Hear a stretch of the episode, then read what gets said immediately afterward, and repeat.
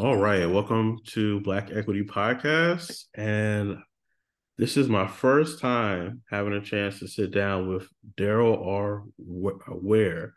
Uh, do you, in the public, do you say the second as well? I do. I do. For now, at least, I do. Okay. Darryl R. Ware the second. For now. Understood. I, uh, my first time meeting you. How are you doing today? Good, man. Uh, I had some interesting trolls uh, bother me on Facebook last night, which is nothing new. Uh, okay. When I ran for mayor, I had to deal with that. But uh, at this point, I don't even know why I'm responding. But besides that, uh, I'm good, man. I'm good. Okay, so you you you uh you dropped a little jewel there. You ran for mayor before. When did this happen? Uh, how did this happen? And how does that impact you today? Word. So let me just give a brief introduction of who I am. All right. Okay. All right. My name is Darryl R. Ware II. I'm the founder of Think Chief. Think Chief is a $7.411 billion publishing company that provides stories of true faith and love for women of color in the United States of America. I'm the first Black 30 year old multi billionaire in world history. I ran for mayor of Shreveport, Louisiana in 2022 I was endorsed by Run for Something, which is a progressive PAC. I was endorsed by uh, 314 Action Fund, which is a scientific uh, political action committee. I was 28 and 29 when I received those two endorsements. I'm the first African American to graduate with a master's in public health from the Cornell University. I was 25 years old at graduation, 25 at graduation, right? I'm also trilingual. Uh, in addition to that, I'm an ambassador for the Democratic uh, National Committee. I am the wealthiest person in the history of the state of Louisiana. Wow. So let's just wow. go from there. So, okay. And had Forbes had interviewed me and I had actually shared my total business valuation in time, by all metrics, I would have been ranked number 128 on the Forbes 400 list. Okay. I just had to put that out there, man. Okay. And so how often does Forbes do this thing? And why are they the gatekeepers of wealth? Forbes isn't the gatekeepers of wealth. They're just the largest media publication that centers its programming around wealth. Uh, so Forbes, Wall Street Journal, uh, Bloomberg, uh, Fortune, you know, basically the Forbes Fund 400 is the individual version of Fortune 500 companies, right? So you have the, the, the 500 most valuable companies in the world or in the United States, and then you have uh, the Forbes 400, which is the people with the most amount of wealth. Understood. So yeah. you built this amazing brand, this amazing company. Mm-hmm. Uh, obviously, if you are it, the way my mind works is Mm-hmm. If I'm bringing in this amount of revenue, that means I'm making that much impact on the world. So mm-hmm. tell me about uh, Think Chief and the impact that you're currently making. Sure, sure, sure. Before we get into revenue, uh, here's the thing about startups and building companies. Um, I recently heard um, the Forbes reporters talking about um, Kim Kardashian, how she just received uh, maybe like a hundred dollars in liquid funding. Uh, that's before revenue was even started uh, within her company. So the way people measure wealth differs based on who you're talking to and who they're talking about and the company in specific. For gotcha. instance, uh, Think Chief right now hasn't even scratched the surface of the amount of revenue that is is proposed to make. Right, I'm going okay. to receive a lump sum of two million dollars just for filming in Louisiana if I spend that amount of money. If I decide to spend two million dollars, I make a million dollars for myself. That's after I pay everybody else.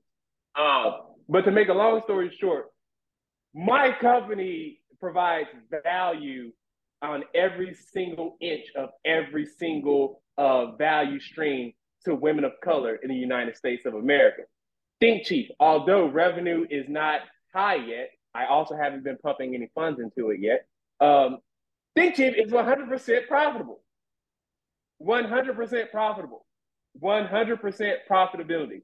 That's just based off Congratulations. Of, uh, thank you. Just off yeah. the sales of 28 a book of poems with no um paid marketing. That's with also a poetry recital which mm. didn't receive as much, you know, uh, marketing as it needed. Um, that's also with monetization on social media. I have a hundred percent profitable, multi-billion dollar company, and I mm. haven't received any liquid funding from any major venture capital firm, any private equity firm. Uh, but I don't need to because all I need to do is pay a $95 phone bill from Verizon from Verizon Wireless um, to repair my credit, and then I can actually receive my own funding, and I don't have to ask anybody for anything. Uh, but now that Think Chief has reached a valuation where I feel comfortable and I feel like I've maxed out the value that I add uh, to women of color in the United States of America, um, now it's time to start looking for liquid funding and making sure that operations get rolling because this is now the time to start filming. I have Jane Elliott, who is my first main actress on standby. I have my cinematographer. Um, I've been working with uh, the Actors Union uh, to make sure that I, you know, comply with their contract. Uh, and that's just the start of it, man. Mm. I got mm. Chief Ware on the way. Uh, there, I, I, I founded the Distinguished Women of Color Club, which is basically a subscription service, but they will be treated um, like the quality priority that they are as customers of Think Chief, and also build up a brand for women of color in the United States where there seems to be a gap missing, which is why Think Chief is a multi-billion dollar color, uh, multi-billion dollar company, uh, because no one else is serving women of color in the United States of America the way that I can.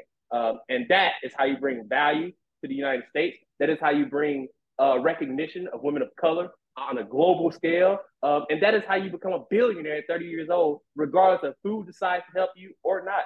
Uh, and I didn't have to sell out. I respect it. I respect it. So, how are we serving uh, women of color? What's what's the mission? Yeah. So the mission has always been about providing stories of true faith and love, right? Yeah. Um, his, historically, uh, I'll start with Black women uh, black women have always been hypersexualized within mainstream media. Think Chief does not do that. Uh, there have always been negative stereotypes and connotations associated with black women. Think Chief does not do that. Uh, with Latina women, some of the same things. Uh, Asian women uh, always are, are, are, being shown as, as, docile when they're some of the hardest working women um, that I've ever encountered uh, within my work experience. So the misrepresentation of women of color in the United States and on a global level has always bothered me. Uh, but I was never in a position to do anything about it because I was still learning um, more about the world around me and learning more about how to become a better executive. Now that I've got my executive experience by running a mayoral campaign committee, uh, mm. by learning from major healthcare organizations all across the country, such as Susan G. Komen, uh, Kaiser Permanente, where the workers are currently going on strike, uh, Northwestern Medicine, Texas Children's Hospital. Now that I've developed my competencies as an executive leader, um, in addition to being well informed culturally uh, by the women in the United States, because how can I start a business if I didn't listen to my customers first? Um, but what I'm offering first is 28 a book of poems. And it started with an ode to Michelle Obama, because that is a woman uh, within the history of the United States who I still feel hasn't received the flowers that she still so well deserves. I had to write a poem about it. And so uh, it just started from there. And that led to uh, an ode to Fannie Lou Hamer, um, War, uh, Watch Him, Put Your Hands Up, Leave God Alone. Um, the book is actually right here. It is available on Amazon.com. Uh, Amazon has just actually uh, me as an Amazon influencer. So I will be using that as another revenue stream. Uh, I mean, if you look at me, you were looking at a $7.41 billion business. Um, and all it took is education and experience um, and staying true to myself. Okay. So you're you're you're one of those people I've always wanted to meet. You did it a different way. You're not measured necessarily by society uh, norms, um, and you you feel a little like a rebel in a way. I'm, just let me know.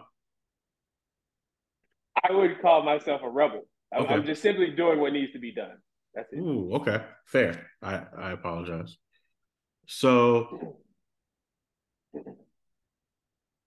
you was always a billionaire. No. No, let, let me explain my theory. Let me let me explain my theory. You being a billionaire now mm-hmm. is because you always knew you would be. Oh, yes. But here, let me say this, right? Um, right now, the home I'm staying in is substandard housing, but it's it's housing at this point. I've been homeless before, so uh, the people with low standards would say it's, it's better than nothing. But I'm happy to be here uh, because I started a billion dollar business, not because that I enjoy this housing. Uh, but to talk about being a billionaire, uh, one of the movies that inspired me when I was a kid, right next door, the the house next door, I used to watch Richie Rich when I was a kid. yeah, yeah. And when I watched Richie Rich, I said, that's the life I want to have. You know, not necessarily um, all the the assets and all all the fun stuff and all that, but it was just like, why should I be living in 71108 Shreveport, Louisiana, when I know that that exists somewhere in the world? Uh, and so when I was an undergrad at Louisiana Tech, for all the crap that they give me on social media right now, I used to go around campus telling everybody, I'm going to be a CEO and I'm going to be a millionaire by 30 years old. I don't know how, but it's going to happen. As I learned more and more and more, as I studied Bill Gates, as I studied uh, Robert F. Smith, uh, and a number of Steve Jobs, uh, Mark Zuckerberg, um, the founder of McDonald's, uh, a number, Warren Buffett, uh, the Walton family, uh, Rockefeller, Carnegie. There are a number of people who I studied over the years. And I just said to myself, uh, if these guys can do that, I know I can do this. And so that million turned into a billion uh, because I saw the value um, in owning over a billion dollars in assets and what that can do for the future of children in the United States. So you said something earlier in this episode, and I think we got to touch on it. You said without selling out. Yeah. What what is selling out, and why did you choose not to do it? This goes back to the C word. Uh, okay. You have to read 28 book of poems if you're not up to speed on what the C word is anymore. Okay. I mean, if you're not up to speed on what the C word is, yet you have to read 28 book of poems or watch some of my previous things. Okay. Selling out is doing something to make money just for the sake of making money, even though you know it's wrong mm. or you do not want to do it. Right? Uh I'm, I'm gonna I'm gonna name someone right now. Uh, what's her name? Uh, Sexyy Red. Sexyy Red is an example. Uh, I know how I, I I get where Sexyy Red comes from. And Sexyy Red herself said in a tweet, I'm just trying to make money and feed my family. So I can't blame someone for Sexyy Red for publishing content or publishing art uh, that's a misrepresentation of the vast majority of women of color in the world.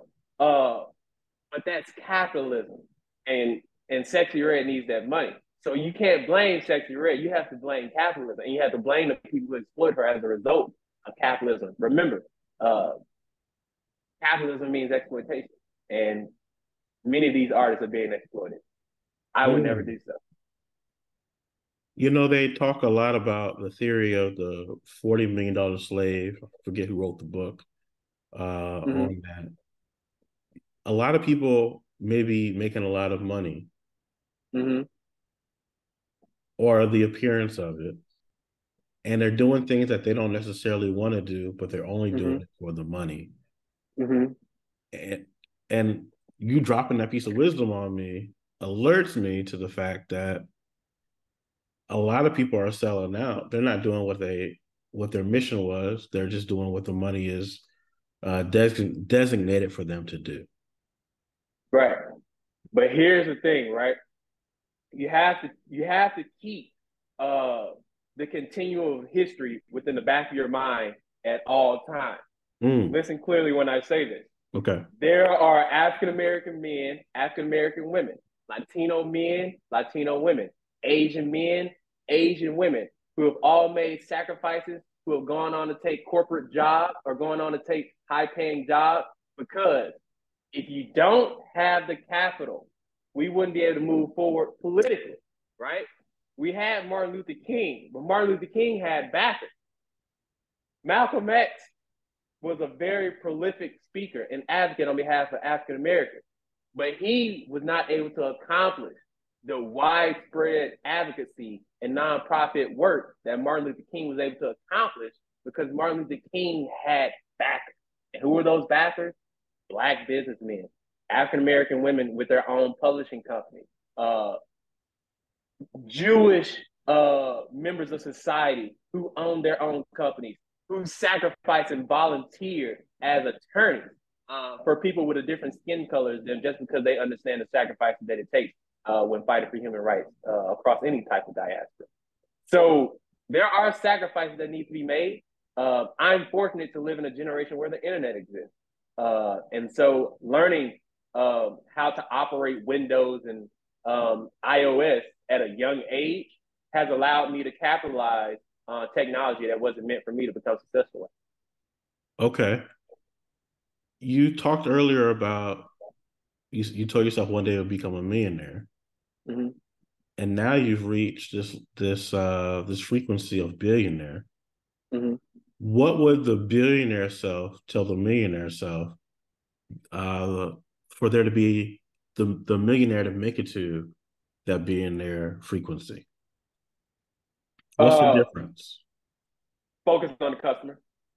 Focus on the customer. It's it's really that simple. Focus on the customer when I was trying to become a when I was trying to become a millionaire, I was thinking, what's the best job for me? What's the best industry for me to become a CEO? Gotcha. The billionaire said, what's the biggest problem that needs to be solved that I am most qualified to accomplish and provide for the customer? That is the difference between the million and the billionaire. The millionaire is looking for the highest paying job. The billionaire is looking for the biggest problem with the greatest amount of potential of solving. Great answer. Okay. So you shifted uh, your thinking to a frequency of focus, focusing specifically on your customer. Correct. Wow, powerful. And so by doing that, that elevates everything within your ecosystem. Correct. Okay. So how did you know to do that? Education. So here's the thing. I received my foundational knowledge uh, within my four-year degree from Louisiana Tech. I have a bachelor's in management uh, with a minor in history, but I studied political science, law, science, you name education, psychology, sociology. Um, I used to get in arguments with my uh, with my women's studies professor in sociology, but I think it's funny uh, coming back full circle. But when I went to Cornell University and I knew Robert F. Smith was a billionaire who was also a philanthropist, donating his wealth to um, to Morehouse when he mm-hmm. didn't attend Morehouse. When I saw that, I said, "Okay, there's somebody like me out there," and he went to Cornell. I was recruited to Cornell I, I, I wasn't gonna apply. I was recruited to Cornell, but once I got there, I said, okay, this is school that Robert F. Smith went to. I'm not following up behind Robert F. Smith without doing my own thing. And I went around looking for a co-founder while I was at school. And if I would have found the right co-founder, I probably would have dropped out. Uh, but I never found that co-founder. I didn't need it after all. Uh, but I took courses and I learned from venture capitalists I learned from other founders. I learned from chief executive officers. I traveled to San Francisco, Silicon Valley, um, and learned from Stanford business students, Harvard business students, Wharton business students, uh, physicians who had started their own companies, uh, neuroscience, neuroscientists with their own companies. Um, I learned from the smartest people in the country. I learned from the most ambitious people in the country. Um, and I watched the wealthiest people in the country um, operate. And I said, I have the potential to do the exact same thing. Um, but I had to make sure I had my foundational knowledge um, intact. And I had to make sure that um, I was culturally competent. So that way, the same way I can walk into a room and speak to a Black uh, audience of, of senior citizen, older African American women, I can walk into a hall full of Middle Eastern men and talk about how clean energy may be a better alternative to oil reserves. Uh, and that has allowed me to become a founder um, that can speak to my customers in ways that others may not be able to, and they will be able to see that it's genuine. Wow, powerful. What you know when we first got on. And by the way, sure. uh, Pat Forbes had interviewed me. All of my peers at, at, at 128 on the Forbes 100 list, they all own oil pipeline, except maybe one or two. Everyone who's ranked 128 just has my name. The name of my book just has to be uh, 28 a book of poems. But everyone who's ranked at 128 basically owns an oil pipeline. Powerful. And why I do you th- put that out there? Why do you think that is? Because natural resources and, and precious gems um, are some of the most rare commodities uh, mm. within the world mm. that we have. No, those are deplenishing. Um, they it takes um, hundreds, if not thousands, of years to replenish that type of thing, depending on how you know molten rock and magma and all that stuff goes. Uh, and indigenous rock. But long story short, they had access to acquire this type of wealth early on. Uh, I didn't. And so I had to create my own way. I don't come from a family of wealth. I inherited nothing. My father was killed when he was 20. Uh, my mother was uh, uh, a mother of three, right? I'm from Shreveport, Louisiana. I didn't inherit anything. I had to do this on my own. Hmm. Yeah, I think that's important for people to know. Yeah. Because uh, as your story gets more and more out there, I think people are going to think it just automatically was there. And uh, would you agree the classic book, uh, Think and Grow Rich? Did you think your way to this frequency, or would it, would you disagree with that theory? Think and Grow Rich is one of the best books ever written. You do it. It it starts in the mind. It starts mm-hmm. with the mind. Um, it starts with the mind. Uh, for instance, um, a lot of people call themselves broke. Mm-hmm. I would never call myself broke. I call myself poor. I would never call myself broke. Being poor means you simply need wealth.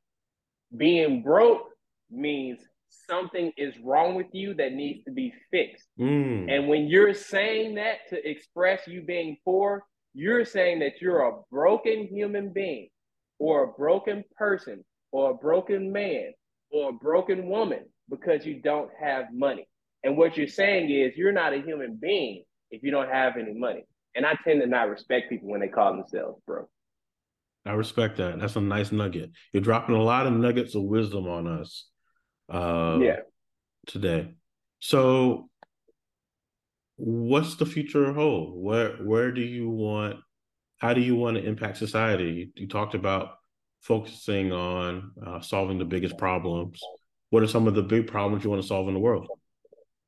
Uh, well, politically speaking, um, I'm already a part of the National Infrastructure uh, Bank Coalition, uh, which is basically a $5 trillion bank um, that's going to allow um, states within the United States of America uh, to apply to the federal government and try to repair some of their bridges, some of their roads, uh, some of their um, airports, whatever it may be. So they can simply just apply to the federal government uh, and be able to get those things taken care of, as opposed to um, doing the traditional way, which is basically left all the infrastructure in the United States around a C minus or D minus level. Yeah. In addition to that, um, I'm also um, a part of the gang that wants to establish uh, Medicare for all uh, because the United States is one of the only last leaders in the world to not have healthcare guaranteed as a human right. Last but certainly not least, um, I am trying to spearhead reparations for the descendants of African slaves or African enslaved people within the United States. I've already called for a bill to be introduced into the Louisiana legislature uh, to introduce reparations here within the state of Louisiana. It does not, these things are not uh, small problems. Um, when I walk outside of my house, all I see is poverty. Uh, if you go around Louisiana, all you see is poverty. So, although I never was elected within the state of Louisiana, the problems that I'm trying to solve will disproportionately impact Louisiana because Louisiana is at least 30% African American. And Louisiana uh, had one of the highest concentrations of enslaved African people within the United States. It's in the Bible Belt, the Cotton Belt, the Black Belt, uh, whatever you like to refer to it as. Uh, but that is the type of policy I would like to see enacted at Louis in Louisiana, uh, but across the United States as well, because as you know, um, African Americans and Black people as a whole do not have wealth uh, at any rate. At any rate, that's even close um, to white Americans, uh, and that's simply because uh, it was designed that way because race um, is a social structure that was created by white men in power to divide wealth and resources amongst themselves and no one else. You know, we had a conversation maybe last season or the season before. Uh, it was a really great conversation about the talented tenth uh, mm-hmm. with, a, with a friend of mine, Brittany. And um, are you familiar with the theory of the talented tenth?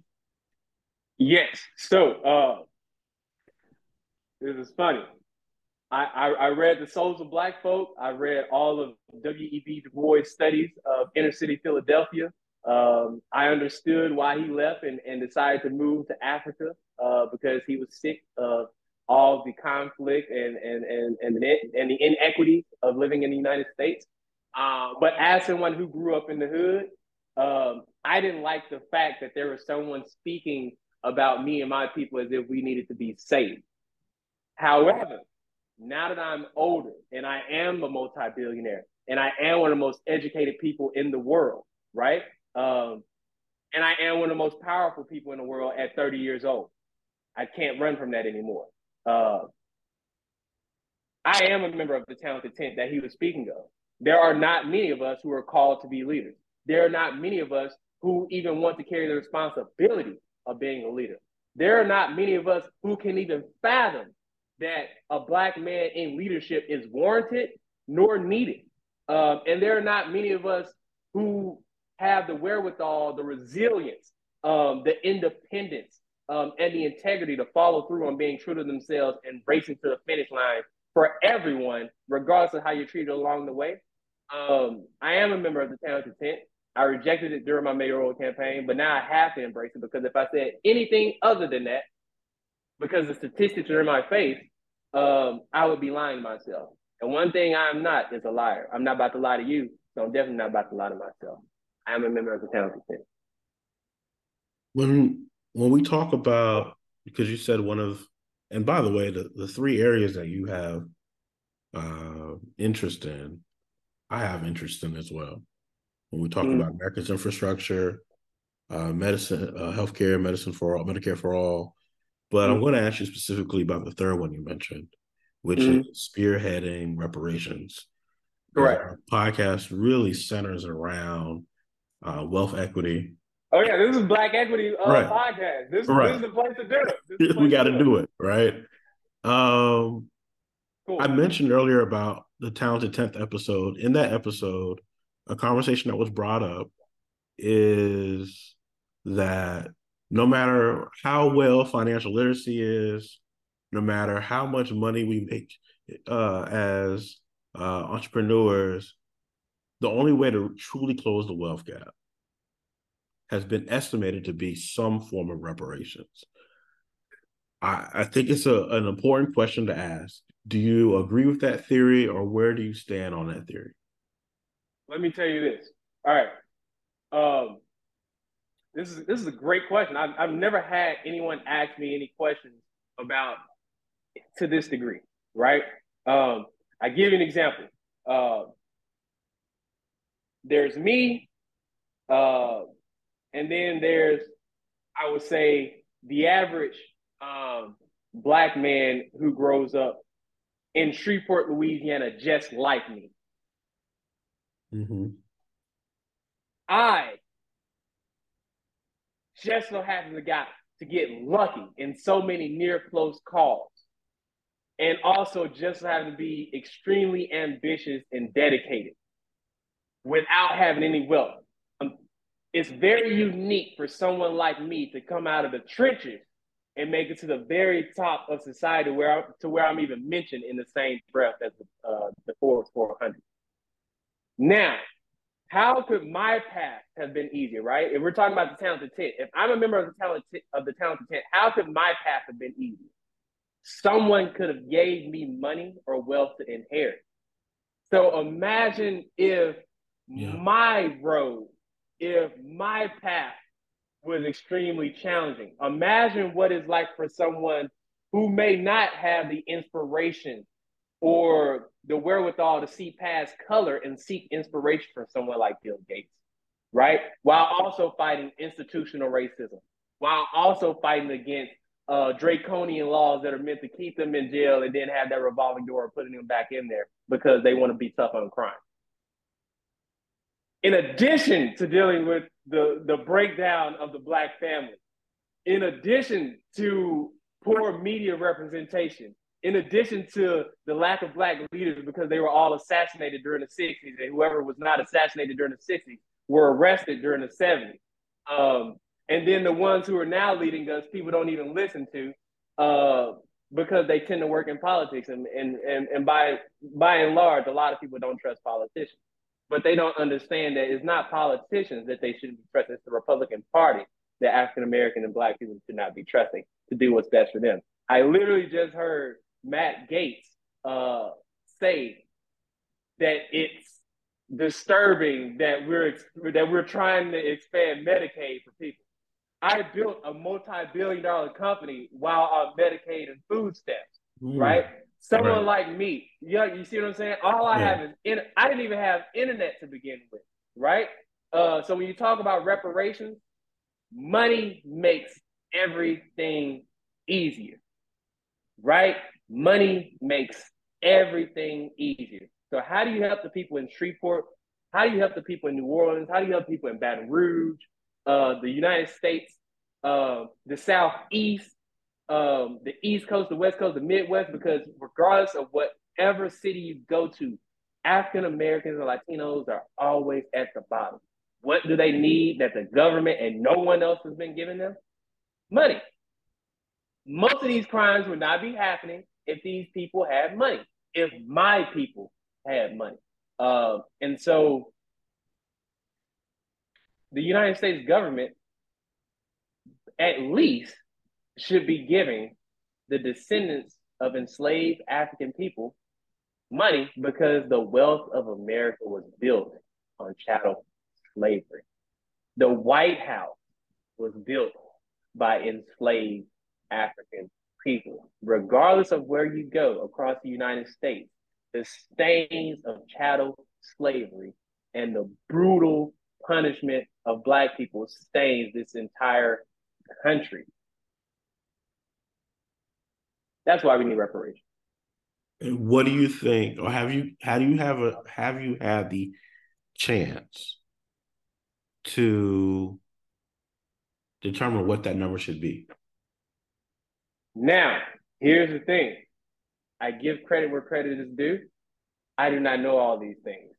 However, there is a congressional study in the works, and the state of California, which is always the leading progressive state when it comes to policy, they're putting together a study on what's the best way to implement reparations uh, for African Americans and Black people throughout the United States. So they're putting out their study. I have my framework for what I believe can work. I won't speak to those details right now, but I'm going to stay tuned to their studies.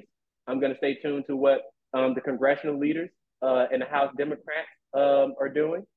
Uh, and then I'm going to take all that information and figure out what do I believe is the best decision, what do they think is the best decision, what, and then ask the people what they think will be the best decision Because again, part of there being a lack of wealth in our communities, there's also a lack of wealth literacy. So people may not even know how to spend that money properly. So the government has to roll this out to make sure that we don't just waste our money, right? Because we've seen people win the lottery and blow all that money within a week or a month. I couldn't imagine doing that. I couldn't fathom doing that. When I realized I was a billionaire, the only thing I wanted to do was donate to different uh, charitable causes. You know, once I've taken care of myself and my family. Let's say that day does happen. Let's say mm-hmm. You're spearheading this. You get reparations mm-hmm. through uh, not just you, mm-hmm. but all you know, everybody collectively working together. Yeah. Let's say the number is a really great number, and everybody's financially wealthy at that point. Mm-hmm. How does society look at that? Look different if African Americans are financially wealthy, and let's say they they went through their wealth literacy, wealth equity uh, classes, uh, or wealth literacy classes, and mm-hmm. so what does that world look like? All right, uh, I'm going to use. There are a few cities you can look at. You can look at East St. Louis, you can look at Baltimore. You can look at Shreveport, Louisiana. You can look at New Orleans. Uh, you can look at a few cities, right? You you can look at uh, you can look at a few cities in California. Look at Compton, right? And you look at the infrastructure, right? Uh, the National Infrastructure Bank will improve the environment so everyone feels better about where they live, and that decreases daily household expenses just as not seeing your tire blown out because you have potholes that you got to drive through all the time and all those car repairs. So National Infrastructure Bank will take care of that. But when you talk about uh, reparations and the literacy rate being increased, you're going to see more Black entrepreneurs. You're going to see more Latino entrepreneurs uh, with sustainable generational businesses, right? We're able to build restaurants, right? We're able to own, you know, uh, a few liquor stores, right? We're able to own a few mom and pop stores, but we're talking about generational wealth to where people won't even have to leave their community. And that's not segregation. That's freedom of choice. That's called having multiple producers within a consumer economy. So you have to compete on the best price and the best quality and the best service, right? It's easy for someone like T-Mobile um, to treat a customer who may be a member of a minority population uh, with a level of apathy because they don't have to compete with an African American or Latino owned cellular company, right? And so the more we can get people of color involved in the economy with their own money, with their own wealth, and they're not being drained by daily bills such as the electricity bill, such as the water bill, such as high internet bills. If we can just have people who have money to where they can buy what they need and then also invest and save, because not only are people of color in the United States unable to save as much as they need to, white people are also unable to save and pay for emergency medical bills as well. The average American is not wealthy the average American is not wealthy. And so, what does that say as a country if we leave the least behind when the median net worth isn't where it should be if we're the wealthiest nation on earth? I agree. If America tackles its poverty problem and reparations problem, it could heal a nation. I mean, and crime will decrease. That is how you reduce crime. Yeah. Not tougher, not not tough on crime policy that's just gonna lock black men up for a hundred years and take them away from their families and you know create more gang violence. Um, it's going to take money and jobs. And then you'll see a reduction in crime. And then you'll see, you know, uh, better security within every community and everyone can feel safe. Yeah. And I actually think to go along with your other point, if if that day were, were to happen or the day that does happen that same uh, issue uh, or focus that you have of america's infrastructure right mm-hmm. a lot of uh, a lot of black owned companies could work on a new infrastructure to design because uh, when I look at some of the stuff that they're designing in other countries, I'm like, we got to step up. Sure. You, you, know what? You brought it up. I hate to say it. China. Yeah. China's infrastructure is arguably the best in the world right now. I yeah. hate to say that as an American, right? China's infrastructure and South Korea's infrastructure and Western Europe's infrastructure, they're doing better than we are right now, right? And and and I'm biased towards America, and I can't help but be honest. Again, I can't help but be honest and say we're lacking when it comes to infrastructure. We can't compete with Western Europe. We can't compete with China. We can't compete with South Korea. We can't compete with Southeast Asia right now, right? They've revamped their infrastructure. Uh, we haven't seen the need, or at least I'm trying to speak for uh, uh, previous political leaders in the United States. I don't know if they saw the need um, to further improve uh, the infrastructure in the United States the way that I see it right now. Um, it'll also create 25 million jobs at minimum, right?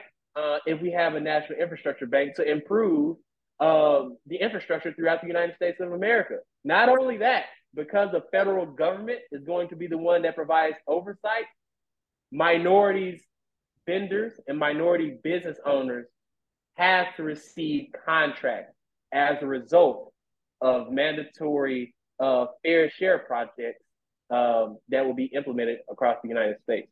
So this is a win-win for everybody. Uh, we just need Congress to come to the table and put it in legislation. No, I definitely agree. I definitely agree. So you talked about the the three initiatives that you have. How mm-hmm. do people get uh, in line where they can become the next billionaire next door?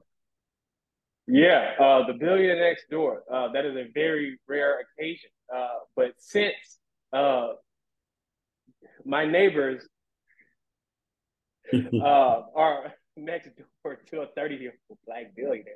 Right. Uh, and, and a Latino family across the street. Um, it's not easy. It's it's it's one of the more difficult tasks uh, to to accomplish. It's it's very difficult. Well, first you have to figure out what is the problem it is that you want to solve, mm-hmm. and then um, you have to make sure that there are enough customers who want that problem solved. And that is how you build a billion dollar company. It is not easy uh, because if everyone could do it, they would be doing it. Definitely, definitely. So, what are some uh, ways that people can support the movements that you have going on? Uh, well, first things first, you can visit darylware.com. Um, you can click my Linktree link, or you can simply Google Darryl R. Ware the second, and that will give you everything you need to learn everything you need to know about me. Uh, I'm an open book. Um, I respond well to customer requests and inquiries. Um, and I'm just happy to help, man, to be honest with you. I'm happy to be doing something that I would do for free, but I can no longer do it for free. I love that. I love that. And so for you, that's uh, creating this brand and this company mm-hmm. that is going to uh, be very revolutionary for women of color. Yeah, man. Uh, 28 a book of poems within itself. Uh, that's one for the history books. And I'm saying that as an avid reader of American literature. This book by itself, that's enough to change the trajectory of history when looking at the descendants of African American enslaved people. Um, in addition to that, women across the diaspora of Latinos, Asian Americans, um, and even the women in Afghanistan. But once the filming starts, and I'm able to uh, cast the women who have already been the largest women's rights leaders in the world, uh, it just doesn't get any better than that when it comes to building a brand surrounded around a problem that I wanted to solve. Yeah. Uh, yeah. So I'm just happy. I'm happy I became a billionaire as a result of being myself. Well, you know, Darryl, I want to thank you so much for uh, sitting down with us and sharing insights. Uh, I don't want this to be the last time. I want to stay in touch and continuing uh, to document your journey uh, if you allow mm-hmm. us to. Um, yeah, so yeah. Thank you so much for uh, taking the time today. Any final thoughts before we head out? Do best by everybody. All right. Thank you so much. And uh, we'll see you on the next episode of Black Equity Podcast. All right. See you, man. Take care of yourself.